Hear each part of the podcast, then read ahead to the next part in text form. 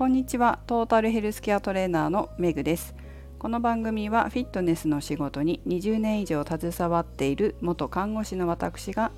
独自の視点で健康やダイエットに関する情報を解説し配信する番組です。本日のテーマは7ヶ月で7キロ痩せてキープ高血圧の薬もやめられたマイケルの話をお送りします。昨日またまたですね会合がありまして、まあ、その会合でまたダイエットに成功したそしてキープしているという方にお話を聞くことができたんです。そして昨日は根掘り葉掘り聞くことができましたのでかつこの話をラジオでシェアしていいという許可もいただきましたので皆様の方にも情報を共有させていただきたいと思います。まずですねテーマにありましたようにマイケルというのは今回この話をするにあたって匿名でもいいので話させてくださいって言ったら匿名じゃなくてマイケルでいいと言われたんですね。でどうやらご本人が昔マイケル・ J・ フォックスに似てると言われたことがあるということでそこからペンネームをマイケルと使っているそうで、まあ、そのマイケルなわけです。あだ名ですね。でマイケルは50代の男性です。50代半ばかなの男性ですね。順を追って話していきますがマイケルはもともと中性脂肪を下げる薬尿酸値を下げる薬高血圧を下げる薬の3種類を飲んでたんだそうです。もうこの時点でどういう食生活してるのかなっていうのが分かる方もいらっしゃると思うんですね。中性脂肪と尿酸値って言われたらああなるほどって思う方もいらっしゃるかもしれませんけれどもそんな感じだったみたいなんです。さらに今年の1月に健康診断を受けたらなんと血糖値まで上がってきたそうでお医者さんから血糖値を下げる薬も処方しますけどどうしますかと言われたそうなんですね。マイケルはそれを聞いて3つも薬を飲んでいるのにまた増えるのは嫌だと4つも飲みたくないということで食生活の改善と運動習慣をつけるという生活習慣の改善に取り組みを始めたんだそうです。食事の方はまず高血圧もあったので塩分を本当に 10g 以下にしたんだそうです。さらに食事のバランスと量の改善もされたそうです。使ったのはアスケンという食生活の改善をサポートしてくれるアプリ。このアプリの有料版。月額300円だそうです。この300円のアプリを使ったんですけどもマイケルは数字が好きなんだそうです。こういったアプリを使ったり自分の食生活運動習慣をつけたりする時に数字で管理できると楽しいんだそうです。なのでこのアスケンのアプリのやり方そして運動習慣のつけ方が合っていたそうでそれで継続してできたんだそうです。ただですねあの奥様には結構嫌がられたそうなんです。というのもこのアスケンというアプリを使ったことがある方はわかるかもしれませんがコンビニの食品とかスーパーで売ってるものだったりする中にはバーコードをピッてやると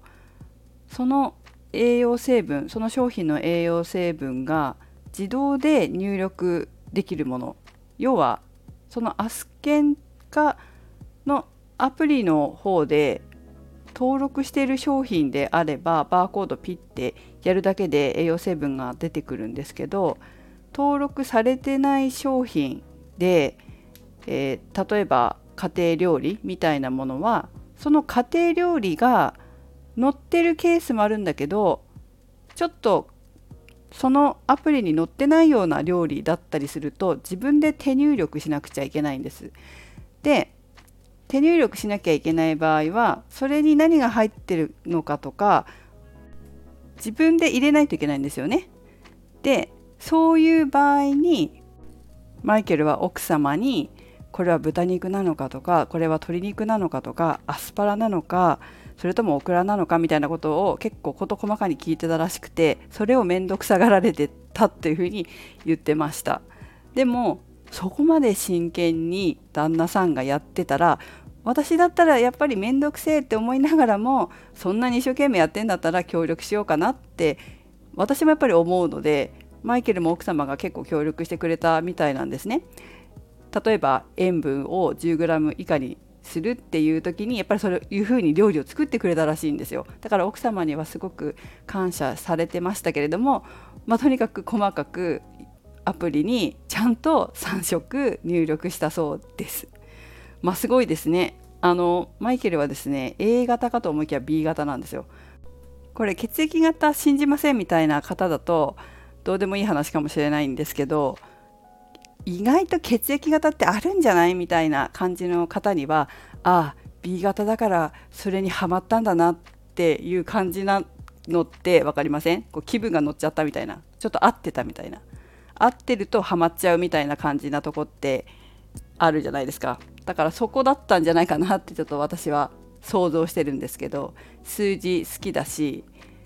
その数字でデータで見れるっていうのがおそらくハマったんだなみたいなのが推測してるところではあるんですけど、まあ、いずれにせよ自分に合った食事の管理方法だったそうです。あと運動の方は毎日250キロカロリー消費するということを目標にして毎日生活してたみたいですね。仕事は駅から職場まで片道20分あるので1日往復40分歩いていて職場では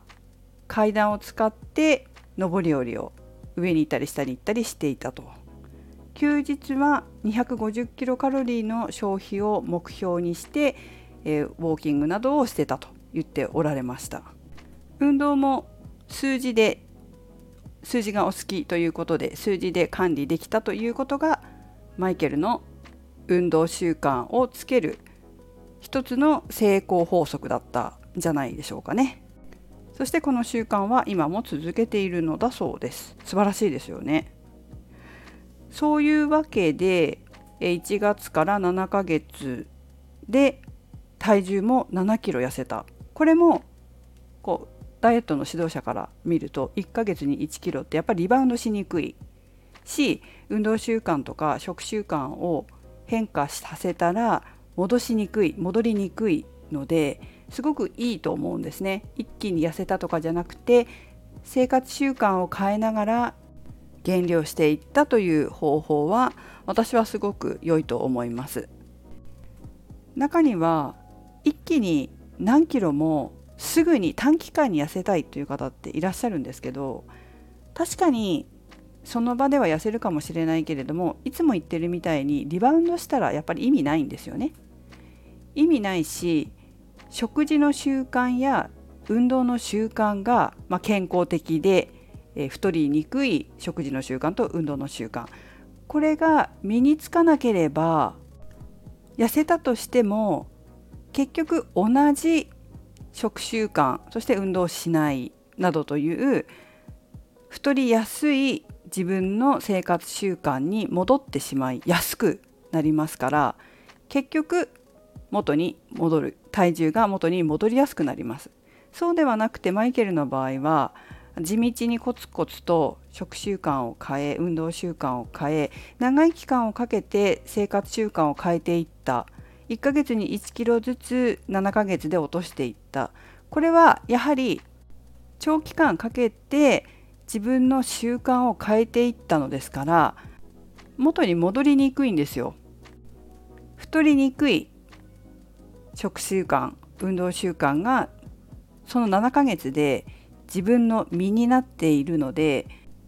リバウンドするとか習慣がまた太りやすいものに戻ってしまうということが起こりにくいんですよね。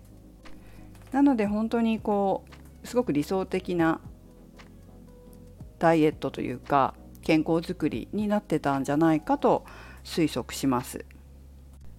そうやって地道な努力を重ねて血圧も薬を飲まなくて済むようになったり血糖値の薬も飲まずに済んでよかったんじゃないかなというふうに思いましたやっぱりこう薬飲み始めると本当に何かのきっかけがない限り何か大きなねきっかけがない限り飲み続けちゃうんですよ。中にはお医者さんでさえ大変だから薬飲んで下げときなよみたいなことを言う方もいらっしゃるみたいでその薬飲むのが悪いとかそうじゃないけどもなるべくは自分の生活習慣を変えて健康でいられるようにしなさいって私なんかはやっぱり思うんだけど薬飲まなくていいように。飲んだら一生じゃないですかマイケルみたいに飲まないで済むようになる人やめられる人っていうのはあんまりいないんですよ。まあ、今回はマイケルはさすがに4つも薬を飲みたくないっていう、まあ、そこまで思ったから食習慣を変えたり運動習慣を身につけたりっていうことをやりましたけども中にはそれでも薬飲みますっていう方もいらっしゃると思うんですよね。先生の方でも勧める人もいるからそうじゃなくて生活習慣を変えて健康な体になろうというふうに努力したマイケルは素晴らしいと私は思いますね。まあ、もちろん最初から何も飲まなくていいような健康づくりをするっていうことが本当は一番大切ですけれどもそれでも途中からでも自分の健康に気をつけようと思って習慣を変えていくということを始めたというだけでも私はすごく評価に値するなっていうふうには思います。今回のマイケルの場合は自分でもおっしゃってましたけど自分に合うやり方だったつまり数字自分が好きな数字を使ってそこに着目して、えー、健康づくりをしていったということが自分に合う方法だったっていうふうにおっしゃってましたただ数字って得意な方と得意じゃない方がいて、まあ、好きな方好きじゃない方っていう言い方もできるかもしれないけど数字で分析してやっていくっていうことが得意じゃない感覚的な方もいるんですけど感覚的な人は感覚的なやり方をすればいいわけですよ。感覚的な方ならではのやり方で成功すればいいんです。私の生徒さんの中にはそれこそ本当に50代60代で感覚的な方で体重ぐらいは測定したけどこういう細かいデータみたいなのはちょっと好きじゃないっておっしゃってた方いましたけどそれでも体重何キロ痩せたっけな気が付いたらすごい痩せてた方がいてその方の場合は毎週パーソナルをやってたんですよ。毎週パーソナルトレーニングを、まあ、コロナ前までずっと一緒に何年もやってて1週間に1回ねその1週間に1回私に会ってやるということで筋肉をしっかり使えるようになったりとかおそらくどこかで食事とかも自分で無意識に感覚的にコントロールしてたんだと思うんですよ。その方は女性だったので栄養のこととかも女性の場合は詳しかったりするのでそういった知識を動員しながら自然とコントロールをしていたのだと感覚的にコントロールしていたのだと思います。ただこれも気をつけなきゃいけないのはその方は毎週1回会ってたんですよ。毎週1回会ってパーソナルトレーニングをしていたので意識づけっていうのが1週間に1回できてたんですよね。このどのぐらいの感覚でパーソナルトレーニングに行くかっていう問題にもなってくるんですけどその感覚が空きすぎちゃうと忘れちゃうとかやる気なくなっちゃうとかっていう方もいるのでそこもまた自分に合うしかもダイエットで結果の出せる感覚でトレーニングに行くっていうことも大事かなとは思います。1ヶ月に1回でも結果を出せる人もいれば1ヶ月に1回だとやる気なくなってるみたいな方もいるんですねだから3週間2週間ぐらいに1回の方が自分のやる気が持続するとかっていう方もいらっしゃるので自分に合うどうやったらどの感覚だったら自分に合うのか自分がこのぐらいだったらモチベーションを下げずにダイエットに取り組めるのか習慣化できるのかっていう自分軸で物事を選択し判断していく必要があります。人がこれで成功したから自分が成功するとは限らない。自分は何だったらうまくいくのかという自分軸を外さずにダイエットや健康づくりの方法を選択していくということが大切だと思いますね。はい。ということで皆さん何か参考になれば幸いです。それではメグでした。